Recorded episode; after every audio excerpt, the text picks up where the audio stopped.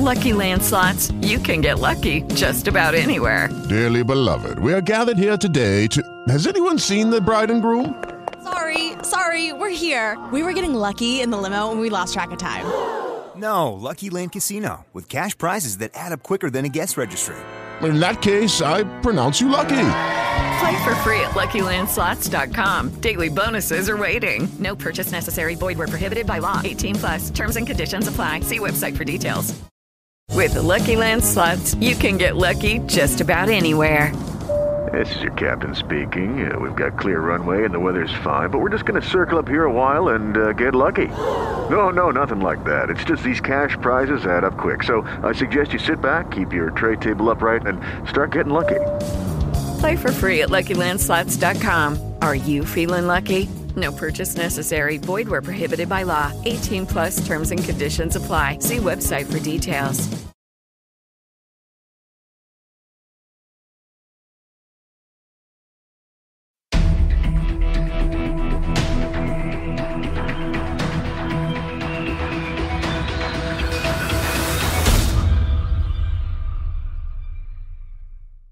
Buonasera e benvenuti cari amici di Visione TV al nostro consueto appuntamento della sera con il programma Dietro il sipario. Non ci credete, eh, non ci crederete, potrebbe sembrare un affare eh, comico, invece la realtà ogni tanto supera la fantasia. Eh, il tema di questa sera è la censura e i piddini si preoccupano per il clima di oscurantismo contro la libertà di informazione che si respira nel eh, paese. Allora voi vi starete chiedendo, si sono denunciati da soli, si sono autodenunciati alle rispettive eh, pubbliche opinioni dei diversi paesi dove hanno inquinato il dibattito, invece no, puntano il dito contro il governo, manifestando in difesa dei loro presunti diritti cancellati. Insomma, possiamo dire senza timore di smentita che non hanno pudore. Vi presento i miei ospiti a partire da Francesco Amodeo. Ciao Francesco. Ciao a tutti e grazie, buonasera. Glauco Benigni. Ciao, eccomi qua. Alberto Contri. Ciao, buonasera a tutti. Ciao, ciao. Insomma, un parterre d'eccezione. La nostra puntata comincia sempre con il, la sintesi offerta dalla sempre precisa e brava Lilli Goriup. Domani il PD organizza un sit-in a difesa della libertà di stampa davanti alla sede della RAI. È lo stesso PD che a Roma è accusato di bloccare il conferimento della cittadinanza onoraria a Julian Assange. Il presidio è stato annunciato una decina di giorni fa dalla segretaria Ellie Schlein.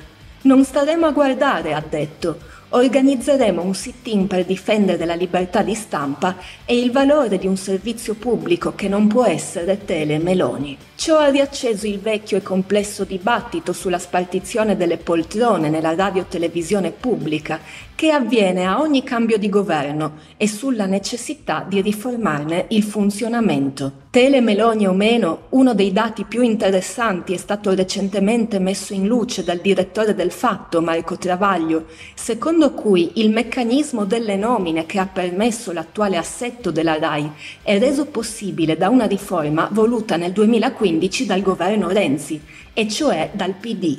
Ma le contraddizioni non finiscono qui. La scorsa settimana l'Assemblea dei capigruppo del Comune di Roma ha chiesto di portare avanti la delibera per dare la cittadinanza onoraria al fondatore di Wikileaks.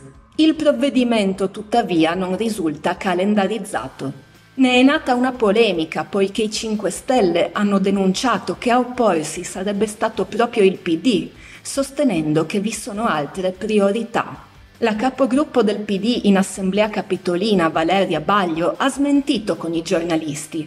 Nessun veto, ha dichiarato. Siamo d'accordo, la delibera sarà calendarizzata. La prossima conferenza dei capigruppo è in agenda dopodomani, 8 febbraio. Il 20 febbraio l'Alta Corte di Londra inizierà l'udienza che deciderà sull'estradizione di Assange negli Stati Uniti. Dopo quella data, l'atto simbolico del conferimento della cittadinanza da parte di una capitale europea perderebbe ogni senso. Insomma, Francesco, tutto ci saremmo aspettati nella vita, tranne di vedere i piddini a capo di una manifestazione per la libertà di eh, espressione. Ora aspettiamo di vedere i macellai in piazza in difesa delle ragioni dei vegani, insomma, e poi le abbiamo viste tutte.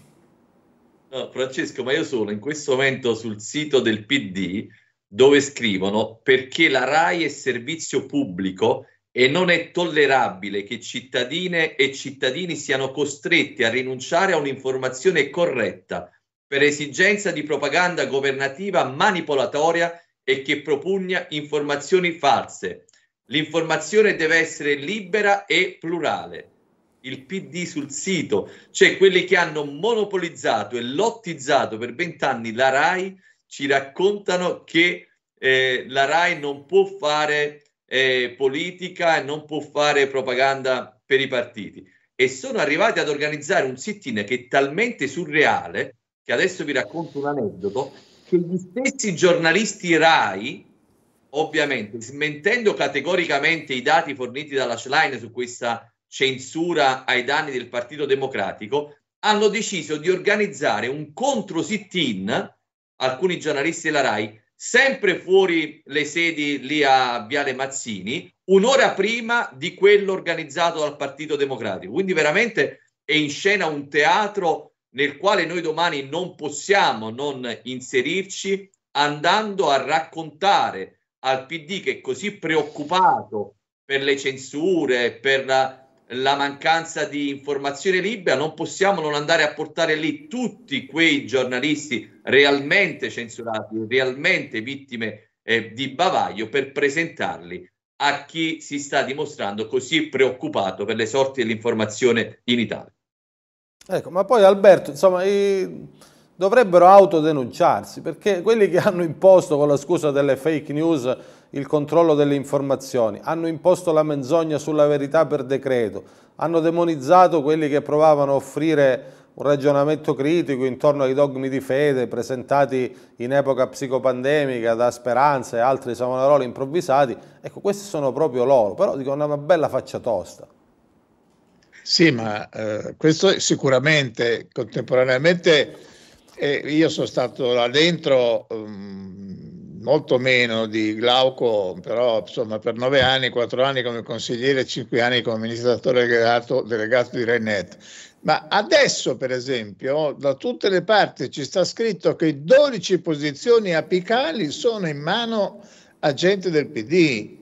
Eh, per esempio, eh, la, la, la, la, Rai Digital e tutta la parte eh, diciamo del futuro, presente e futuro della RAI è in mano una mia ex collaboratrice, peraltro una donna ingambissima, ma notoriamente strettissima del PD. Eh, la, la, la, Elena Capparelli, poi la Elena Calandrelli che dirige Rai Cultura, ma ancora peggio ma peggio nel senso che eh, la RAI ha sempre interessato il PD, per quale motivo? Perché soprattutto le, le commesse per la fiction venivano date da Rai Fiction e venivano date da Rai Cinema ed è un motivo per cui in 20-30 anni c'è anche un motivo strettamente, tu sai che a me piace fare un po' di queste analisi, un po' di scenario, eh, perché la sinistra si è sempre avvantaggiata? Perché ha potuto esercitare ruoli di potere di governo e anche di, diciamo, di ginnastica culturale nel fare le produzioni,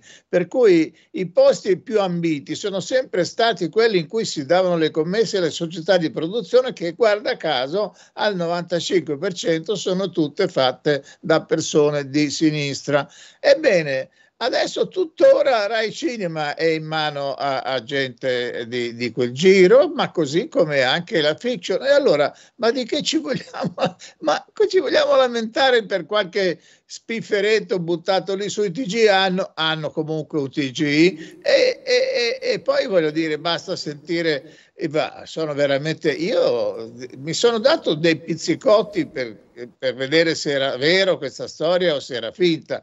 Cioè, io ricordo sempre in queste occasioni un aforisma, una frase nel libro di Henry Miller, La morte di un commesso viaggiatore, che dice qual è il segreto del successo? Risposta, soprattutto mai vergognarsi. Mi pare un ottimo programma. Glauco, a proposito di censura, noi eh, la settimana scorsa eravamo all'hotel Ergife, 2000 persone unite nel nome di un'idea, tantissimi esponenti delle principali ambasciate di paesi europei ed extraeuropei, nessuno ha detto una parola, non hanno neanche riportato il risultato della, del congresso, cioè in genere uno dice vabbè il risultato è questo, 0-0, hanno giocato tutti male, cioè non hanno fatto neanche questo, non hanno detto che c'era la partita e quei pochi che l'hanno detto non hanno detto neanche com'è finita, però si lamentano per una presunta censura in danno del eh, PD. Ecco, non saremmo noi a dover protestare di fronte alla protervia di questo sistema? Ma dai, la risposta è ovvia, eh. senza dubbio siamo noi a dover protestare di fronte alla protervia e lo facciamo e lo faremo domani, so che noi saremo presenti e organizzeremo al meglio la nostra visibilità e anche il modo di protestare. E purtroppo qua la situazione è, come si dice, è, ci sono degli strati di vergogna storici, insomma, cioè io che stavo dentro come ci accennava Alberto, per tanti anni ho vissuto anche nel mondo del giornalismo, del PD e insomma è, è superfluo, è superfluo perché raccontare quello che succedeva è, è veramente doloroso, capito? Perché poi ci sono anche sono ammantati di falsa cultura, sono ammantati di falsa conoscenza della storia, della geografia, della politica. Però è così, è così. Non possiamo negare che, per esempio, c'è una federazione nazionale della stampa, fra l'altro, così come c'è un sindacato, che sono sempre stati nelle mani di, di, di, del PD, Beh, insomma, anche con dei soggetti che in qualche modo, adesso non voglio dire che sia tutto che sia tutto negativo, ci mancherebbe altro, c'erano dei, dei personaggi anche interessanti, solo che la voglia di, di, del piccolo potere, la voglia del piccolo privilegio, l'arrampicata, il fatto che, che sembrava, sembra, sembrava a loro che solo da quella parte lì ci fosse la cosiddetta cultura, il cosiddetto progresso ha strutturato la presenza del PD alla RAI in un modo proprio appitonati, capito? Stanno lì dentro, non, non, si, non si muovono di un centimetro. Questa cosa, questa chiamata della line è grottesca, è veramente grottesca, ma loro sono senza ritegno. Ecco, la, la, fortuna di chi non crede in nulla è che può sostenere qualsiasi tesi, ecco l'unico vantaggio che hanno.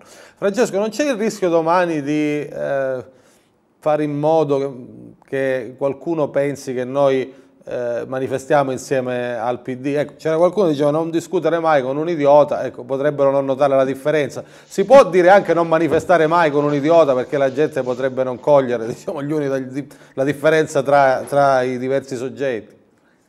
Sì, ovviamente questo rischio poi soprattutto nel nostro ambiente c'è, ma noi non possiamo assolutamente permettere nella maniera più assoluta che il PD si intesti una battaglia contro la disinformazione, la censura o il bavaglio, perché eh, i punti espressi dal PD sono assolutamente condivisibili. Io sono totalmente d'accordo che eh, la, in RAI non ci sia pluralismo di informazione, sono totalmente d'accordo che ci sia il bavaglio per molti giornalisti, sono totalmente d'accordo che si dicano tante falsità perché eh, l'informazione è guidata dalla politica, ma non sono assolutamente d'accordo che il PD si possa intestare quella, la battaglia su questi temi. Perciò noi dobbiamo assolutamente esserci e, e presidiare quello che è la nostra uh, battaglia di sempre. Quindi io sono convinto che la nostra presenza lì non solo romperà le uova nel paniere, ma creerà veramente disagio perché eh, parlare di fronte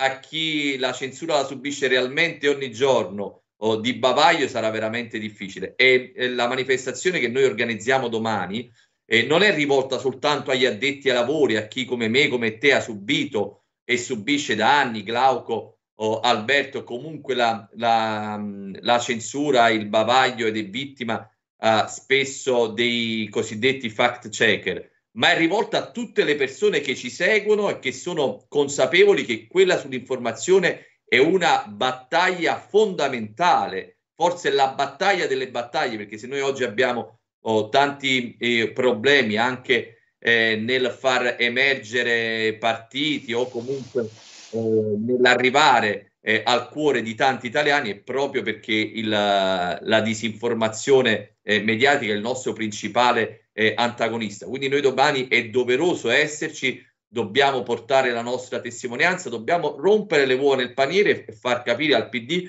che si può intestare qualsiasi battaglia, ma mai quella che riguarda uh, la tutela degli interessi eh, degli italiani e soprattutto mai quella che riguarda la lotta alla disinformazione e alla censura.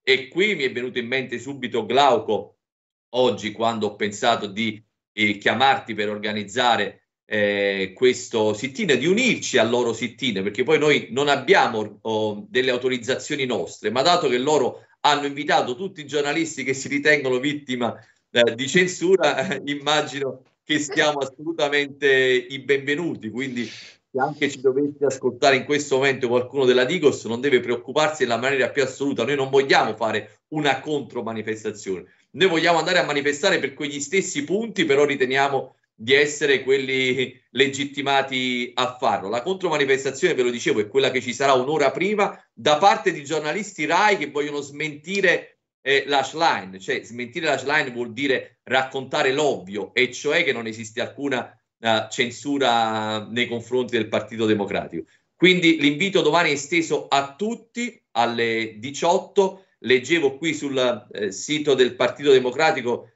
che la zona è proprio piazza, piazza Mazzini, vero? Si chiama, io, io dico spesso, dicevo Viale Mazzini, invece loro hanno scritto Piazza no, Mazzini. No, no, no, ah, ma non lo so adesso dove ah. loro hanno chiamato alla concentrazione, la, però la zona si chiama Viale Marzini, numero civico 14 e poi c'è un altro ingresso laterale molto importante. Via Pasubio. Via Pasubio. Che quello però Piazza Mazzini, è più giù. Piazza Mazzini è più giù, eh? Eh Piazza Mazzini comunque 400 metri più in giù. Ecco, sì. siete meglio di un navigatore. Eh, Alberto, comunque con questo metodo tanto vale nominare Dracula capo dell'Avis, tanto ormai se niente ha un senso, Senti, dimmi una cosa, ma tu hai mai visto durante la tua esperienza un periodo più buio di questo sul piano della libertà dell'informazione?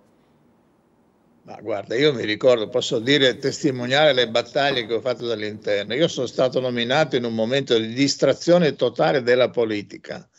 Mi hanno scaricato sulla schiena di Forza Italia che io non avevo mai frequentato nella mia vita Tant'è vero che perché il giorno dopo la mia elezione sui giornali compaiono le faccette di tutti, sotto ciascuno c'era l'attribuzione, no? c'era Ballassone, allora erano i DS, eccetera.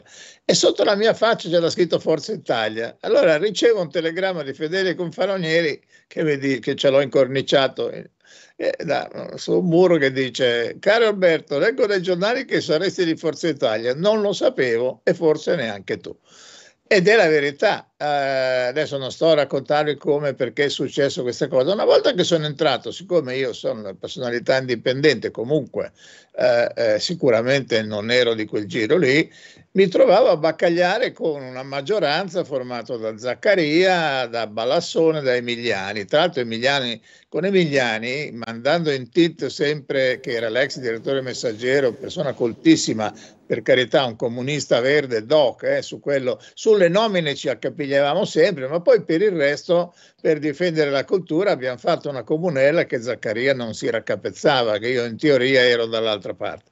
Ma al di là di questo, ogni, quando poi c'erano appunto da nominare le persone, questo fatto che il rappresentante dei DS e, e del eh, della sinistra in generale fosse antropologicamente superiore era un fatto assodato e automatico, non c'era verso. E allora Zaccaria, che era un tipo spiritoso a modo suo, ogni tanto mi diceva: Ecco Alberto, adesso tu andrai a telefonare per farti dire chi devi nominare. Dico: Guarda, tu non hai nemmeno bisogno di telefonare, la telefonata ce l'hai incorporata. Tu sai già chi è che devi promuovere perché ha questa, alle sacre stimmate di appartenere a questo partito. Però, ripeto, avevano occupato, ma da anni, anche ogni strapuntino, ogni posto, cioè anche i gangli amministrativi, cioè è una cosa lasciando qualche pezzettino qua e là, tanto per... Ma quindi guarda, eh, quando io vedevo il... Ma... Mm, With lucky landslots, you can get lucky just about anywhere. Dearly beloved, we are gathered here today to... Has anyone seen the bride and groom?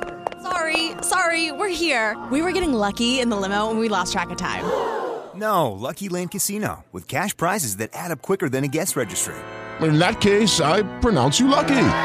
Play for free at LuckyLandSlots.com. Daily bonuses are waiting. No purchase necessary. Void where prohibited by law. 18 plus. Terms and conditions apply. See website for details. Okay, round two. Name something that's not boring. A laundry. Ooh, a book club. Computer solitaire. Huh? Ah, oh, sorry. We were looking for Chumba Casino. That's right. ChumbaCasino.com has over 100 casino style games. Join today and play for free for your chance to redeem some serious prizes. ChumbaCasino.com. No purchase necessary. Full prohibited by law. 18 plus terms and conditions apply. See website for details. Scorrevo il manuale Cencelli, e le cose, guarda, è una roba incredibile. Quindi adesso sostanzialmente c'è una RAI che è comunque fatta in larga parte di queste persone poi non so se lo sapete che in Rai c'è anche questo sistema che io non ho mai capito, che uno può andare in pensione per lasciare il suo posto a suo figlio, a un familiare. E quindi praticamente è una roba che va per, per, per, per un fatto ereditario. Quindi io non, non, non, non, invidio il mio ex ca- caro amico eh, Giampaolo Rossi, col quale siamo stati assieme cinque anni a Rainet, io ero amministratore delegato e lui presidente, quale, del quale ho perso completamente le tracce e non sono mai più riuscito a parlargli e lo vedo in grande anche un po' in confusione perché ieri gli ho sentito dire parlando di Sanremo che è una grande impresa culturale mi è venuto un colpo dico vabbè, sì. ho detto va bene va bene va bene va bene vi faccio ascoltare il secondo servizio sempre della bravissima Lilli Gori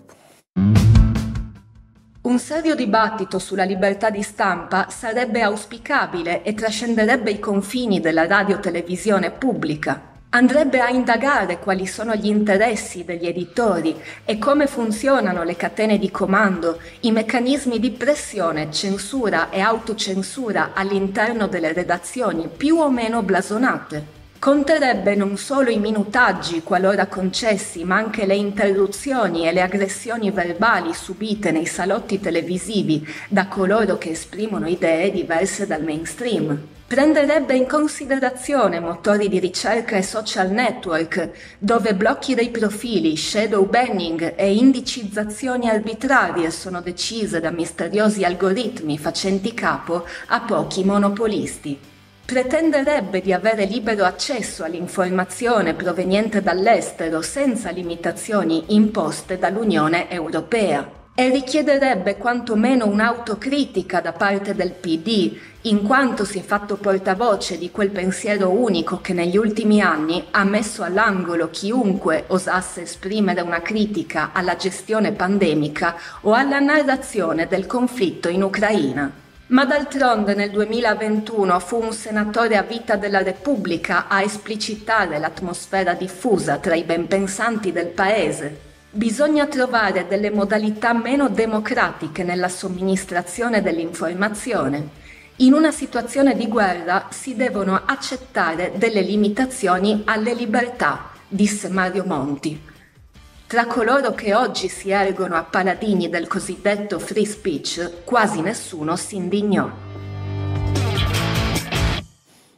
Ecco, benissimo, hanno messo in naftalina questi personaggi alla Monti, eppure erano utili per eh, spiegare alla gente che era meglio rivolgersi altrove. Eh, naftalina, eh, mica tanto, eh, perché hanno messo in naftalina Monti, poi hanno dato fuori altri, tra cui Draghi, ma comunque io mi ricordo quando c'ero io, la, la dinamica eh, era, era, tutta interna al partito che poi cambiava nome ogni sei mesi e soprattutto la, la dinamica era interna a, c'era la, il partito dei Dalemiani e il partito dei, come si chiama, dei Veltroniani. Io siccome lavoravo a Rai International, a noi ci, il capo di Rai International era di fatto uno di Prodi e Veltroniano. E quindi eravamo tutti veltroniani perché poi loro ragionano così. Che cosa successe in quell'occasione? Che noi avevamo un mandato da parte del direttore generale di fare delle cose nel mondo. Io ero responsabile della promozione di La International, dello sviluppo tecnologico, vivevo in aereo, ci mancherebbe altro. Poi successe che Veltroni da, da, da vice primo ministro cadde, cadde il governo eh, di Prodi e andò su D'Alema. E il nostro bene amato che lui che Alberto conosce molto bene, Celli, che prima era era veltroniano d'acciaio, diventò immediatamente Dalemiano d'acciaio, Dalemiano d'acciaio. Come, come, tuttora fanno quando, quando, si passano la mano, diventano improvvisamente chi è il segretario del partito, loro si allineano tutti a, a, a chi è il segretario del partito.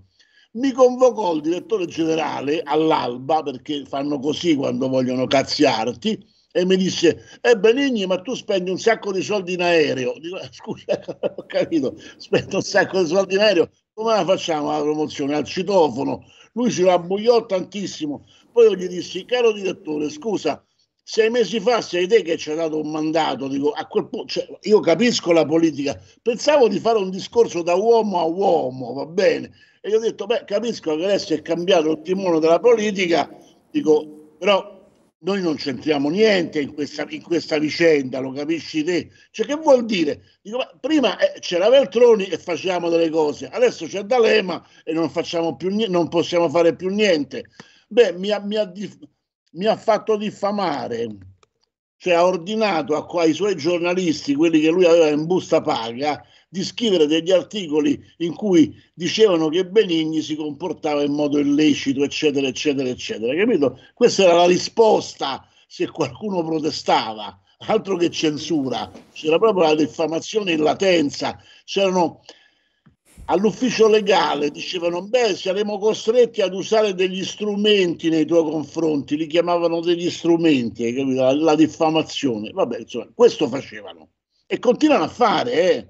Io mi ricordo le riunioni che si facevano di fronte al bar di Vanni, c'era un sottoscala, si entrava e c'erano delle riunioni che sembravano delle cose proprio, c'era un'atmosfera da lunghi coltelli, non potevi sbagliare una parola. E poi c'erano delle signorine che facevano delle carriere molto veloci e te le ritrovavi.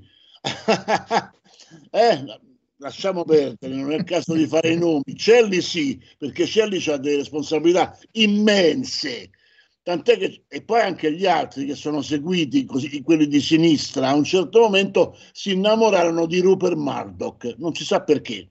Cioè si sa perché, perché consideravano Rupert Murdoch un nemico di Mediaset, nel senso che Murdoch gli stava fregando tutto quello che Mediaset poteva fare e loro erano talmente scemi che lavoravano, erano diventati tutti, tutti pro Murdoch, capito, a quel tempo. Ma dice, vabbè, pro Murdoch. No, gli hanno regalato la pubblicità, cioè gli facevano pagare la pubblicità con gli sconti del 90%, che è una cosa che grida veramente vendetta al cielo, altro che informazione imbavagliata. Cioè, la, la cosiddetta IPD, perché poi la sinistra è un'altra cosa ha sempre ritenuto che la RAI fosse cosa sua, cosa nostra e quando era cosa nostra ognuno che aveva il budget ci faceva quello che gli pareva e ognuno che andava in un ruolo importante dell'informazione telefonava e, e, e diceva quello che, che, che, doveva dire e tuttora è così. Adesso che hanno perso terreno sono tutti quanti disperati e meno male. Eh, insomma, però non pretenderanno che, eh, insomma, che, ci mettiamo proprio noi a piangere sta gente. Eh, Francesco, mm, cambiamo un attimo argomento, cioè rimaniamo nell'argomento, però allarghiamo il quadro, perché questa situazione non riguarda solo uh, l'Italia, è, è, un problema che riguarda un po' tutto il mondo occidentale. Ogni volta che qualche giornalista prova a, um, del mainstream prova a uscire fuori dal seminato, nel nome della libertà di espressione viene eh, colpito, tacitato, allontanato, spesso diffamato. E, ehm, cancellato anche dall'immaginario simbolico eh, del eh, paese. È successa una cosa simile a Tucker Carlson, però gli è andata male perché Tucker Carlson ha dimostrato di essere molto più forte di Fox News, cioè ha aperto poi un canale eh, suo su X, eh, Twitter e raggiunge centinaia di migliaia, in alcuni casi decine di milioni di spettatori. Ecco, adesso pare che abbia intervistato niente meno che Vladimir Putin. Eccolo qui, questo è News uh, Week, pare che Tucker Carlson abbia intervistato Putin e dovrebbe pubblicare sul suo canale eh, l'intervista al presidente eh, russo. Ecco, insomma, ormai il, il, sono delle tigri di carta questi del mainstream.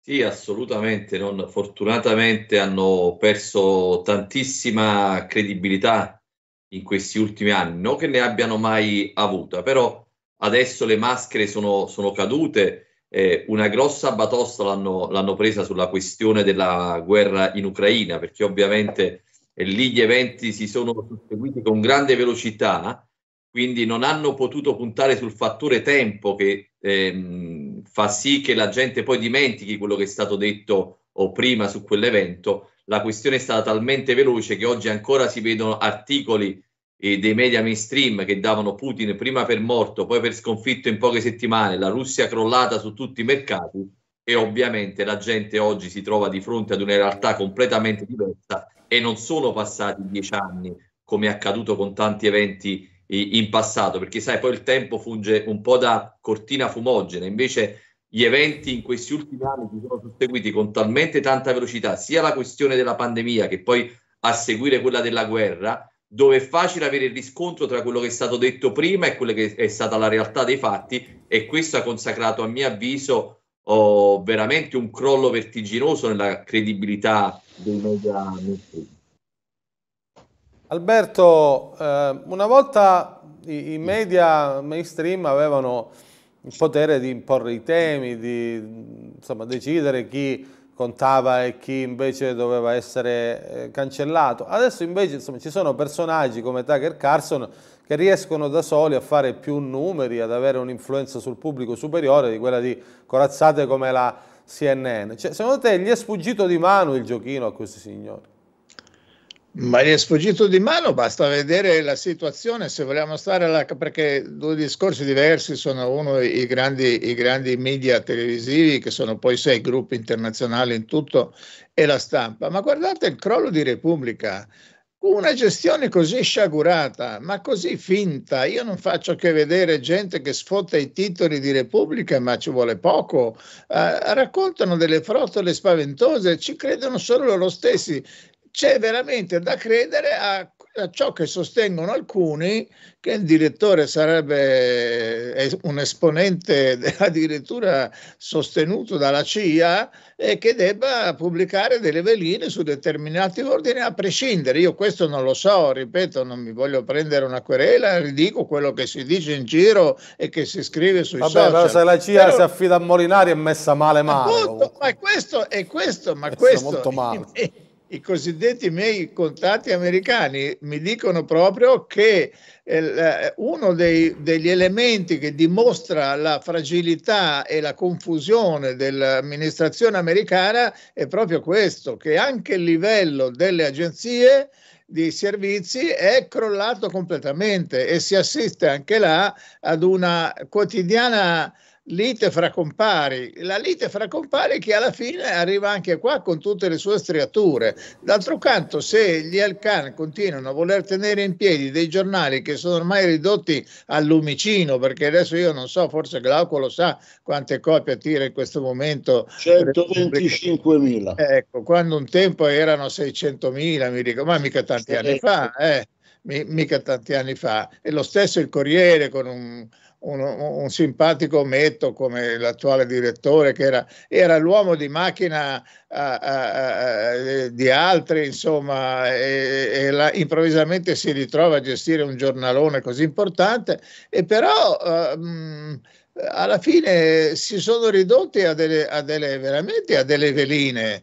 Eh, si leggono praticamente quello che si deve pensare, quello che si deve vedere, ma secondo me non lo fanno nemmeno più con tanto entusiasmo, capito? Per cui eh, io sono convinto che anche ai livelli altissimi, perché poi come sempre, ci abbiamo già provato altre volte a parlarne, bisogna capire Uh, in cima a tutta questa piramide chi, è, chi c'è veramente, però anche chi c'è veramente, secondo me, ultimamente ha vissuto in questa bolla di cristallo, diciamo, in cui si sono sentiti sicuri, certissimi uh, di ormai di aver vinto su tutto e probabilmente su tante cose lo hanno fatto, però poi com'è che a Davos eh, al primo punto dell'ordine del giorno c'era dobbiamo riconquistare la fiducia?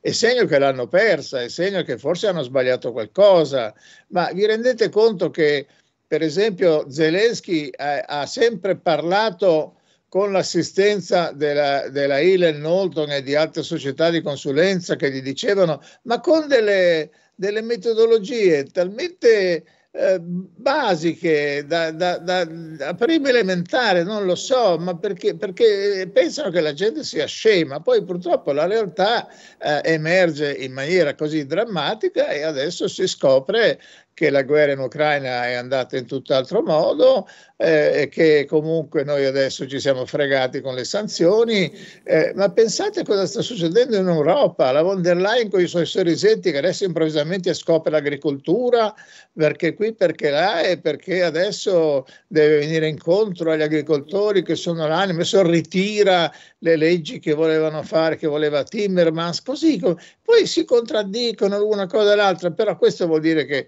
è proprio siamo alla fine di Bisanzio per certi aspetti. Il problema è che quando crolleranno o crollano i, i, i muri e crollano le macerie ci cascano in testa tutti noi, eh, mica solo a loro. Ecco, Francesco, vuoi lanciare un appello che dopo ti lascio perché so che stai preparando la manifestazione di domani, vuoi lanciare un appello finale alla partecipazione per uh, l'evento di domani?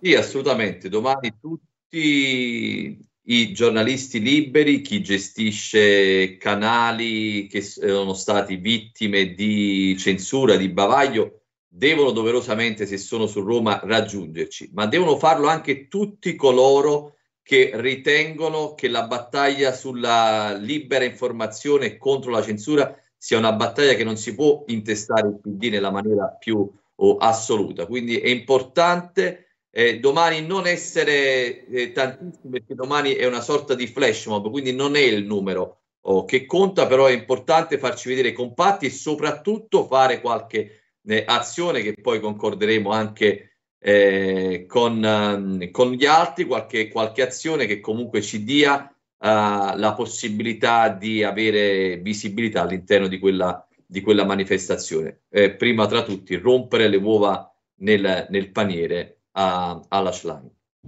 Bene, allora noi come Democrazia Sovrana Popolare domani saremo presenti, quelli che hanno voglia di dare forza a questa iniziativa seguono i consigli di Francesco Amodeo. Ciao Francesco, grazie per essere stato con noi. Grazie a tutti, un abbraccio.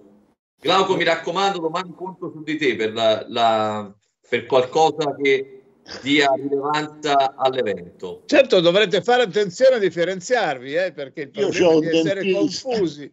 Io, io domani ho un dentista, eh, alle, Porta alle... pure lui. Eh, Porta pure lui. Sì, a Cavascicio. Va bene, un abbraccio a tutti. A Ciao, tutti. faremo il nostro meglio. Glauco, eh, non so se a proposito di informazione libera, oggi Repubblica eh, casualmente loda l'editore John Elkan, dice che sta facendo bene, che insomma, si preoccupa per l'interesse del paese, Ecco, questo è un altro esempio di giornalismo eh, libero. Ehm, poi Elkan, che è stato un po' bacchettato dalla Meloni, oggi è andato da Giorgetti e dal presidente Mattarella, poi pare che abbia visto pure il capo di Banca Italia, altri uomini del cosiddetto potere profondo. Ecco, manda messaggi, cioè come dire, insomma, forse non ti è chiaro, Meloni, che comandiamo sempre noi, che tu sei un potere, come dire, delegato, mentre noi siamo il potere vero. È ovvio che fa così, è ovvio, è vero che Elkan vale 10-100 meloni. E Elkan è una delle famiglie più antiche della, della terra di Palestina, cioè addirittura qualcuno dice che gli Elkan sono più importanti dei Rothschild. E chissà, perché poi noi non sappiamo quali sono i legami gerarchici delle famiglie che, che, che, che controllano il pianeta, però potrebbe anche essere, quindi figurati che cosa gliene frega a lui di quello che succede, sì, deve mantenere un certo, una, boh, una, minima visibilità, una minima allure e, e, e quindi fa delle cose. Questa, la questione è che quello che ci ostiniamo a chiamare mainstream sono i resti di, una, di un impianto mediatico che è pre-social network. Prima dei social network c'era il mainstream, poi dopo i social network ha cominciato a perdere terreno sempre di più, sempre di più. Io ricordo sempre che YouTube ha 2 miliardi e mezzo di iscritti, 2 miliardi e mezzo Va bene? Eh, e che dentro YouTube c'è della gente che mette una canzoncina e fa 2 miliardi, 3 miliardi di viewers, di spettatori. Non c'è nessun medium che è in grado di essere paragonato a questo, ok? Non solo, ma il controllo su YouTube è una cosa proprio semplice, semplicissima, perché Google, che è il suo proprietario, che lavora per i servizi segreti americani e per i pubblicitari, per la International Advertising Association, va bene? Nel momento in cui tu rompi i coglioni, lui con un clic ti fa sparire. E lo stesso vale per Zuckerberg, lo stesso vale anche... Adesso c'è Elon Musk che sta facendo il ragazzaccio, ma probabilmente perché lui vende cara la perle e vuole che il suo titolo in borsa sia sempre ben sostenuto fa, eh, questo poi è uno dei problemi, dei macro problemi. Noi dobbiamo andare a vedere per capire come funzionano le cose. Invito tutti a farlo. Prendete un grosso gruppo editoriale internazionale, poi andate su, su, su Google e gli chiedete chi sono i suoi investitori istituzionali, cioè quelli che poi posseggono il pacchetto, tutti insieme posseggono sempre un 20% gli investitori istituzionali di tutti i grandi gruppi del pianeta, tutti, tutti, tutti, Hachette, Globo, eh, Warner, Time Warner, eh, Bertelsmann e così, gli investitori istituzionali di tutti i grandi gruppi mediatici del mondo sono sempre e solo i fondi di investimento. Sempre. Per cui tutto quanto dipende dai consigli di amministrazione di Vanguard, BlackRock, Fidelity e State Street. E tra questi BlackRock e Magna Pars, dove c'è un signore che si chiama Larry Fink, che dice delle cose da farti drizzare i capelli in testa. Lui è amichetto di Schwab, dice le stesse cose di Schwab. Però a che cosa serve il mainstream? Intanto serve a calmierare una serie di appetiti che sono nella tradizione degli stipendi dei pubblicitari. Va bene, qua chiedo conforto a Alberto che è vissuto in quel mondo. Tu non puoi azzerare improvvisamente il fatto che una struttura imponente, che è quella delle agenzie di pubblicità che comprano gli spazi nei media, li, comp- li, comprano ad un certo prezzo e hanno una certa percentuale, il 10%. Eh, c'è stata una guerra per capire qual era la percentuale. Quindi il 10% di, un, di 2 trilioni di dollari deve andare ad un gruppo di persone che sono importantissimi perché sono, per anni hanno condotto la battaglia. Poi, siccome la, la, la percentuale su internet non costa niente, al confronto, costa un centesimo e non è gestita dal, dalle stesse agenzie di pubblicità perché Google interfaccia i clienti, fa tutto lei, capito? Quei soldini vanno a Google, ma finisce là, nel senso che eh, YouTube va avanti da sé, è controllatissimo, Facebook va avanti da sé, è controllatissimo, Elon Musk sta un po' in between, adesso vediamo che cosa faranno gli altri social network. Telegram è di un russo, quindi probabilmente Telegram ha dei livelli di libertà, ma non è così. Alla fine fa propaganda russa, fa propaganda per i BRICS, è ovvio, no? TikTok è cinese, va bene? e anche TikTok, udite udite, censura. Perché anche i cinesi censurano, censurano tutti, non facciamoci illusioni. Quando si parla della, libera, della, della, libertà, si parla dell'araba fenice, si parla della libertà della luce, della velocità della luce. La libertà di espressione non esiste. Esiste una, un, uno sforzo continuo di avvicinarsi a dire nel modo migliore quello che si ritiene sia giusto. Per il resto è tutta una contrattazione, è tutto un patto di poteri, è tutto un fatto di rapporti di forza. Eh, mi dispiace, ma è così, non, non ci posso fare niente. Per cui anche il PD in questo momento, per atterrare sull'argomento, sta giocando il suo briciolo di rapporto di forza che gli è rimasto per vedere che cosa succede, per suscitare delle reazioni, ma nient'altro. Comunque il 25, il 25 di questo mese dovrebbe entrare in vigore al 100%. Eh, non so se fa parte del Digital, del Digital Services Act o qualcos'altro, insomma, per cui tutti coloro che tutti i social media che hanno più di 40 milioni di utenti devono assolutamente assoggettarsi a questo regolamento europeo, per cui non si può dire potremmo essere chiusi dall'oggi al domani, già adesso eh, si, si, vede, sperimentiamo chiusura a destra manca, ma sarà ancora più grave, ma è per quello che io insisto che... dobbiamo assolutamente trovare il modo di costruire o di, o di attaccarsi a un social network che sia almeno eh, eh criptato o comunque incapa- capace di non, essere, di eh. non essere aggredito in questo modo. Che non ricada sotto la giurisdizione del eh. Digital Service Act e esatto. i social network che idealmente non, non ricadono sono Telegram, Rumble in qualche modo e TikTok. Però abbiamo no, visto... però TikTok ho visto che censura manetta. Io ho messo quattro, quattro eh, video di tre minuti che parlavano della censura, me li ha censurati. Eh, hai capito? Eh, me li hanno cancellati, me li hanno cancellati. La, senza la... dirmi niente, eh? mentre altri ti dicono, ah, tu adesso, senza dirmi niente non voglio terrorizzare nessuno, ma nell'Ottocento e nel Novecento il libero pensatore si faceva la tipografia, la sua tipografia, e stampava quello che liberamente pensava. Oggi non c'è più possibilità di divulgare perché il potere non è nel controllo dei contenuti, il potere si esercita nel controllo della distribuzione dei della tecnologia, della tecnologia. È chiaro, no? Ma tecnologia però è parolone che, che comprende tutto. Bisogna spiegare che il controllo oggi si esercita attraverso il controllo dei sistemi di distribuzione e quindi eh, eh, se tu non possiedi il sistema di distribuzione grazie al quale ti manifesti, tu non sarai mai libero. Questa è una questione epocale. Però è così. Eh.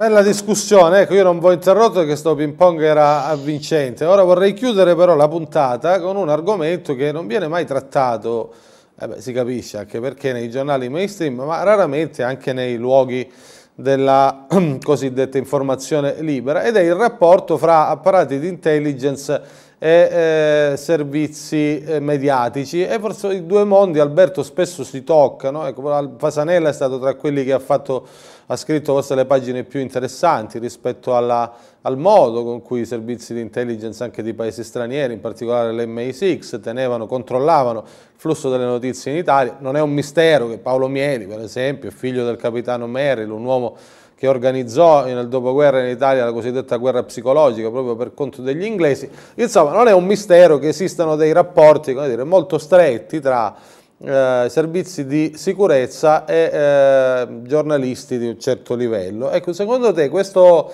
questo nodo andrebbe individuato e poi colpito o pensi che sia un problema tutto sommato marginale? Ma pari con me? Sì, sì, con te e poi Claudio. Ah, scusa.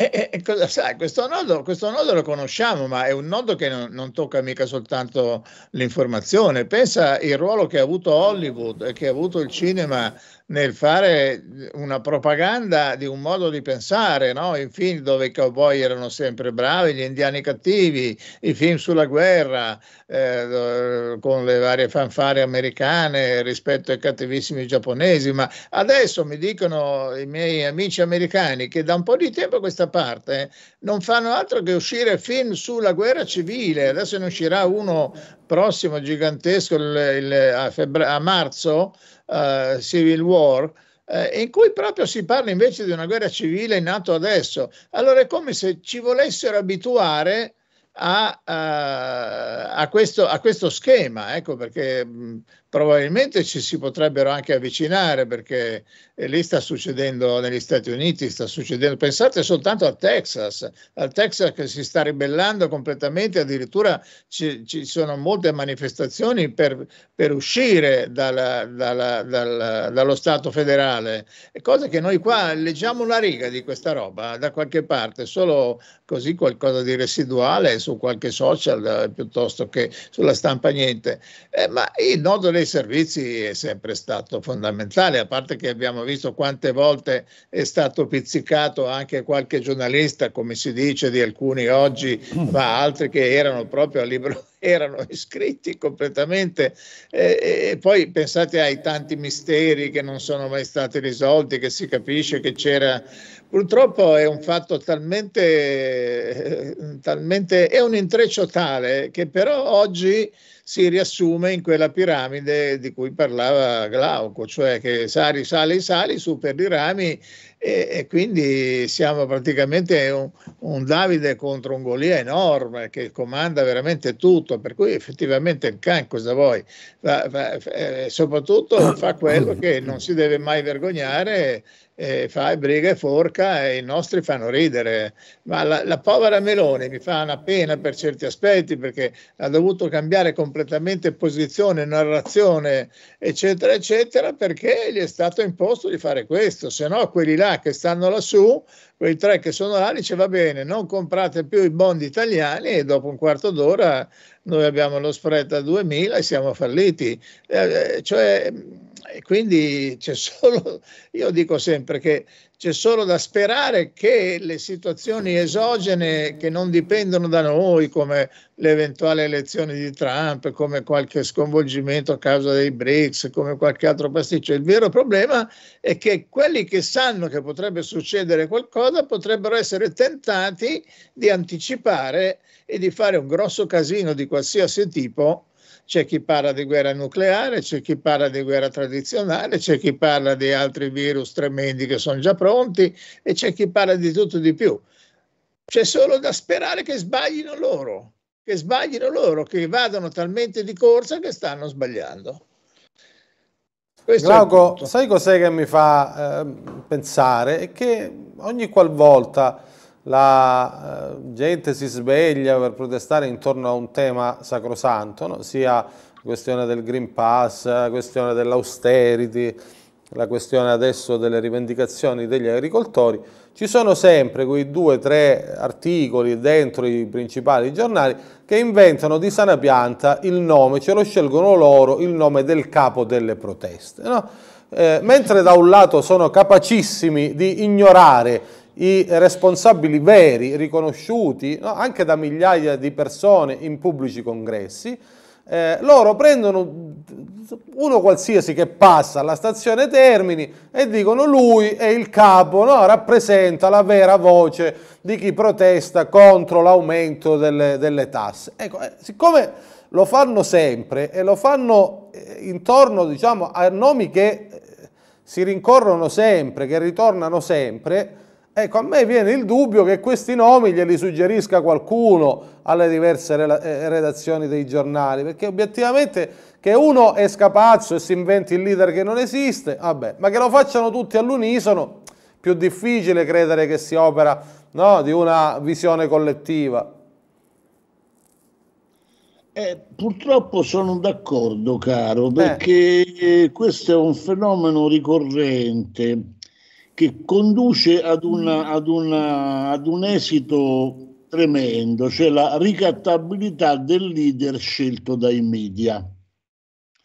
Perché non appena il leader viene nominato, al leader gli si ingrossa l'ego, comincia a fare il leader e poi si scopre che arriva fino a un certo punto e poi se la fa addosso, si tira indietro e più di là non può andare. Allora, giustamente uno gli dice: Ma è possibile che questo È così, è così. Nominano un leader, lo, lo, si, si accordano. Adesso dici chi si accorda?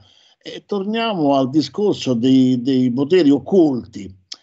Eh, prima tu chiedevi che cosa pensiamo della relazione tra media e servizi segreti. È una relazione strettissima, ma molto molto stretta, perché i servizi segreti hanno una merce preziosa che centellinano, cioè loro conoscono quasi la verità, o comunque conoscono delle verità che conoscono solo loro. Allora, se vogliono diciamo, ottenere un uh, consenso da parte del direttore del giornale o dell'editore e così via, fanno cadere, fanno, fanno il lex, fanno, perché loro hanno l'accesso a, a, a, ai segreti, no? E fa, allora uno dice: Oh, ca, questi mi dicono delle cose fantastiche che mi fanno vendere il giornale, questi qua mi mettono in condizione di fare bella figura. E giustamente da quel momento in poi, però, tu entri nell'area vero o falso. Capito? Perché non sai più se tutto quello che ti dicono è tutto buono, però lo devi ripubblicare perché sennò eh, si interrompe il rapporto. Tutto questo fa parte di un gioco, come dico prima, di forze, cioè c'è una, una, una, una incrostazione di relazioni che va avanti da secoli, è molto difficile interrompere rapporti di questo genere. Cioè, I media sono uno strumento troppo prezioso. Per esempio, io dico sempre una cosa: che i media sono gli, gli attuali scribi, no? quelli che devono, devono informare, quelli che devono trascrivere, quelli che devono stabilire la relazione con la verità. Questa è la questione, che lo scriba deve gestire il rapporto vero-falso, che è molto... Allora, come fa a farlo? Lo scriba ha tre padroni potenziali, perché di questo si tratta, i mercanti, i politici e talvolta i militari, tra cui i servizi segreti.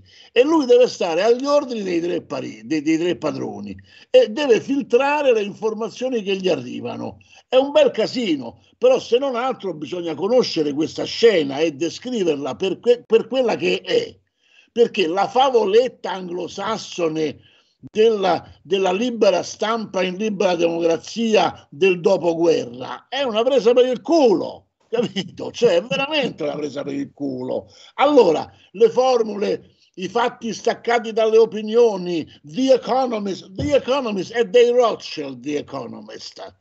Va bene, le altre grandi testate erano in gran parte di Murdoch e Murdoch era un signore che, bontà sua, diciamo, prendeva le linee di credito per, per, per fare che cosa? Per creare un consenso generalizzato sui fatti mediatici internazionali, anche con molta patinando tutto quanto, no? Questa, perché Sky TG24 secondo voi dice la verità? Non dice la verità, però se tu vai in giro, lui è autorevolissimo perché è tutto patinato, è tutto ben fatto, ci sono le signore truccate e così via. E poi fanno vedere sempre il tacco delle signore truccate, le, il, la, la, il, disegno della gambova, è, è tutto studiato ed è tutto fatto molto, molto bene perché eh, la seduzione nei confronti dell'uomo medio è importante perché oh, allora tutte queste storie tu mettele tutte insieme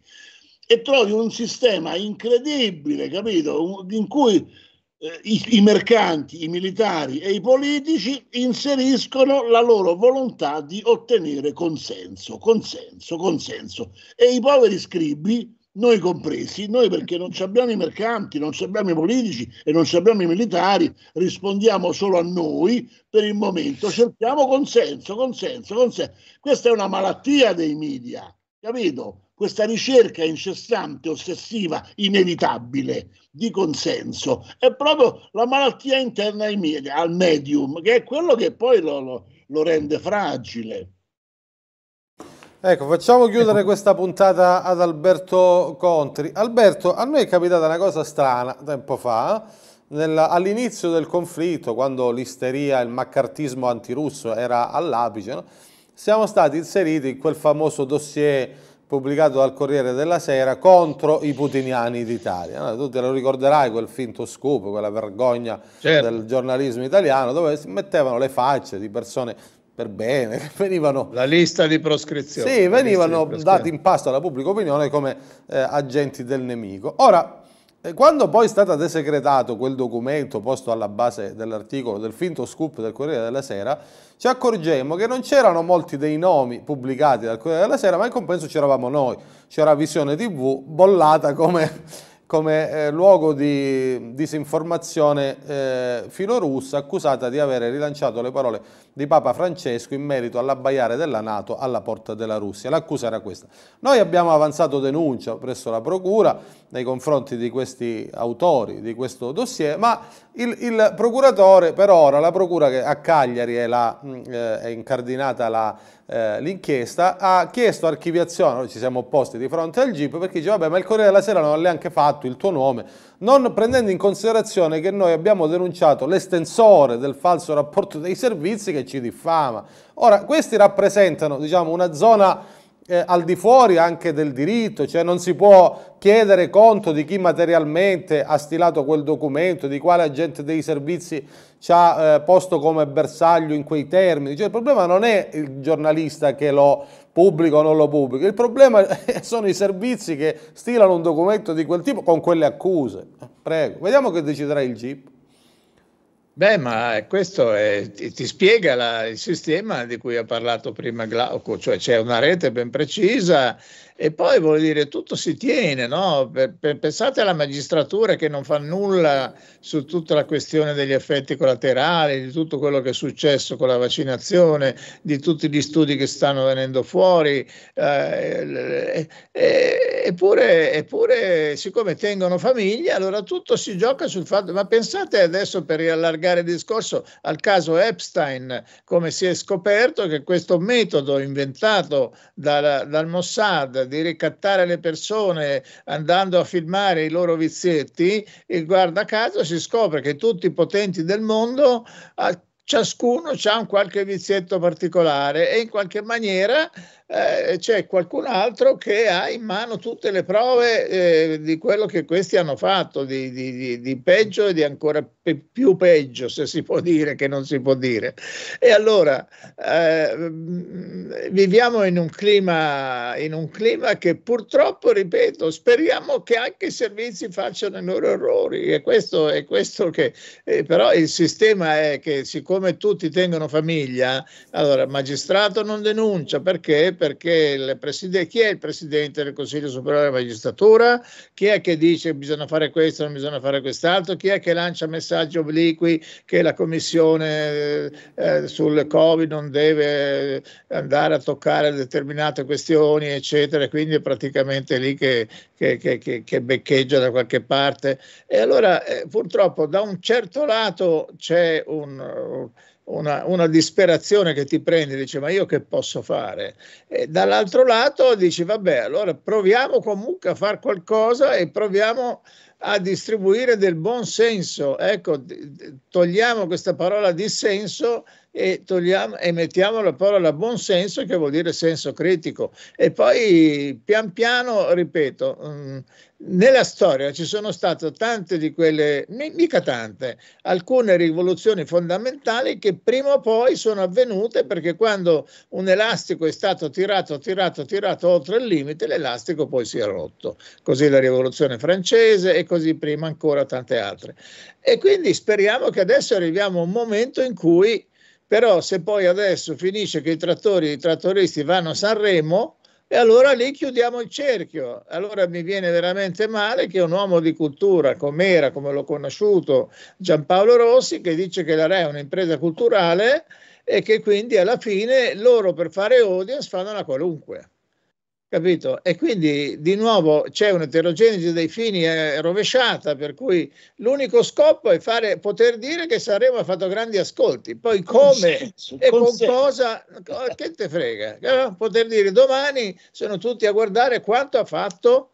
Eh, che è la certo. domanda che in tutti i corridoi della RAI, mi ricordo io, alle 10 del mattino la prima domanda è quanto ha fatto questo, quanto ha fatto quello, perché poi il, il bilancino del potere all'interno, poi all'interno delle strutture politiche c'era il bilancino di chi è che ha fatto quel programma, chi seguiva quell'altro e se aveva fatto 100.000 persone in più ah, erano bottiglie di champagne e se aveva fatto in meno. Dopodiché non mi spiego perché eh, Piersilio Berlusconi abbia, abbia, preso la Berlinguer, adesso vuol nominare Vladimir Luxuria donna dell'anno. Cioè si stanno, non lo so io, cioè, c'è un'ubriacatura generale che se, proprio perché io ho una certa età, guardo una, con una partecipazione per mestiere, ma anche con un certo distacco, dico, ma io con questi pazzi che ho a che fare, cosa gente? Che ci faccio qui? diceva Bruce Chatwin. Ecco, eh, chiudiamo sulle note di questo interrogativo eh, profondo. Comunque voglio eh, dirvi una cosa: è vero che tutti quelli che si affacciano al mondo della politica eh, rischiano in qualche modo di finire al centro di eh, pressioni, minacce, ricatti. Questo è, è, è, un metodo proprio costitutivo, non è che succede eh, ogni tanto. Il, il controllo rispetto a chi esercita un potere il più delle volte non viene dal consenso, dalla sovranità popolare che delega una figura autorizzata a esercitare questo mandato, ma si vive questo sistema di ricatti incrociati. Poi ci sono quelli che sono più suggestionabili, quelli che hanno più argomenti per farsi ricattare, quelli che sono in grado invece di tenere la barra dritta, ma questo poi dipende dalla, dai diversi uomini e dal loro modo di comportarsi. Anche noi nel nostro piccolo, noi ad esempio nell'ultimo anno abbiamo subito una serie di, di pressioni da parte di personaggi stravaganti, di gente che ci offriva soldi per fare cose illecite, gente che ha eh, noti diciamo, consumatori e offritori di cocaina che mandavano messaggi obliqui, anonimi, costruzione di pagine in rete dove si, anonime sempre, dove si fa riferimento ad intimidazioni effettivamente subite con particolari che potrebbero conoscere in teoria solo gli inquirenti o gli autori del reato. Cioè questo livello no, si aziona certo in maniera miserabile, bassa, quanto vi pare, però anche vinta subito, anche intorno a a figure che ancora politicamente non, sono, non, esercitano nessun eh, potere che può mettere in discussione i rapporti di forza, per cui questo lo possiamo testimoniare, insomma succede davvero così. Va bene, se volete dire su questo un minuto l'uno, Glauco e Alberto, se no chiudiamo. Io spero che i servizi facciano il loro mestiere cioè che veramente ci siano uomini che tengono la barra dritta e che si rendano conto delle loro forze e delle loro responsabilità. E questo lo voglio dire perché sennò veramente va bene. Poi per quello che dici te, purtroppo è così, cioè le comunità umane soffrono di alcune malattie, tra cui la bivalenza interna all'individuo, che dice una cosa e ne pensa un'altra. E questo genera quello che hai descritto te, cioè questo controllo incrociato, questa roba di supremazia. Eh. È un problema, però non l'abbiamo risolto ancora, come specie umana non l'abbiamo risolto. E comunque Alberto. ci troviamo in una situazione, io come sai giro molto, vado a fare seminari, incontri, convention di tutti i tipi e incontro una quantità di gente sincera, per bene, che vorrebbe trovare delle soluzioni, ma che non sanno dove sbattere la testa, perché la prima domanda, le due domande che mi sento fare continuamente è ma cosa si può fare per eliminare gli effetti delle proteine spike? E anche su questo anche i medici più, più, più, oppo, più, oppositori per il momento suggeriscono rimedi che assomigliano a quelli della Maga Magò. Contemporaneamente, dal lato invece, ma chi votiamo? Ma chi votiamo? E allora sta emergendo in maniera veramente preoccupante un pensiero, no, ma ormai che serve votare? Vedi che poi vanno al potere, fanno quello che gli pare e quindi non votiamo più e quindi c'è un rischio veramente che noi si vada a finire peggio degli Stati Uniti, dove votano credo il 40-50% delle persone. E quindi eh, il tema è che da un lato c'è un popolo che sta crescendo in consapevolezza ancora però non agita in senso pratico e dall'altro lato c'è veramente una quantità di persone che, che, che, ritengono che ormai sia inutile darsi da fare, i giganti comandano il mondo e io speriamo che me la cavo.